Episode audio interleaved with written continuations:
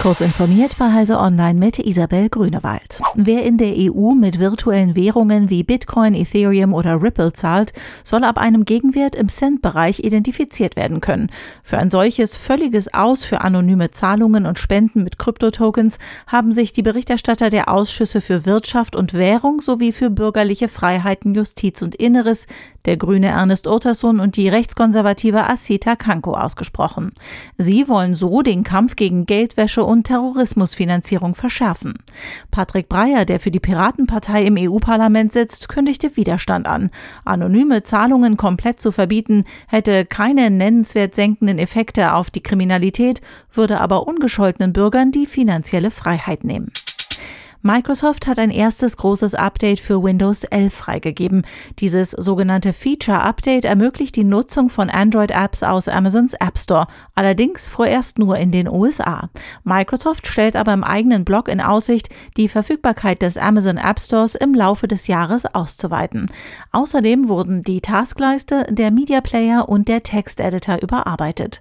Microsoft verspricht ab sofort kontinuierlich Updates dieser Art herauszubringen, anstatt auf feste Feature-Updates zweimal pro Jahr zu warten. Noch vor der Drohkulisse eines möglichen russischen Angriffs auf die Ukraine gingen mehrere Internetseiten ukrainischer Behörden in die Knie. So funktionierten am Dienstag mehrere Seiten des Verteidigungsministeriums nicht mehr. Das Militär vermutete eine Überlastung durch eine Vielzahl von Anfragen, eine sogenannte DDoS-Attacke. Zudem waren zeitweise zwei große staatliche Banken betroffen. Kartenzahlungen funktionierten nicht mehr. Inzwischen sind die Seiten aber wieder online.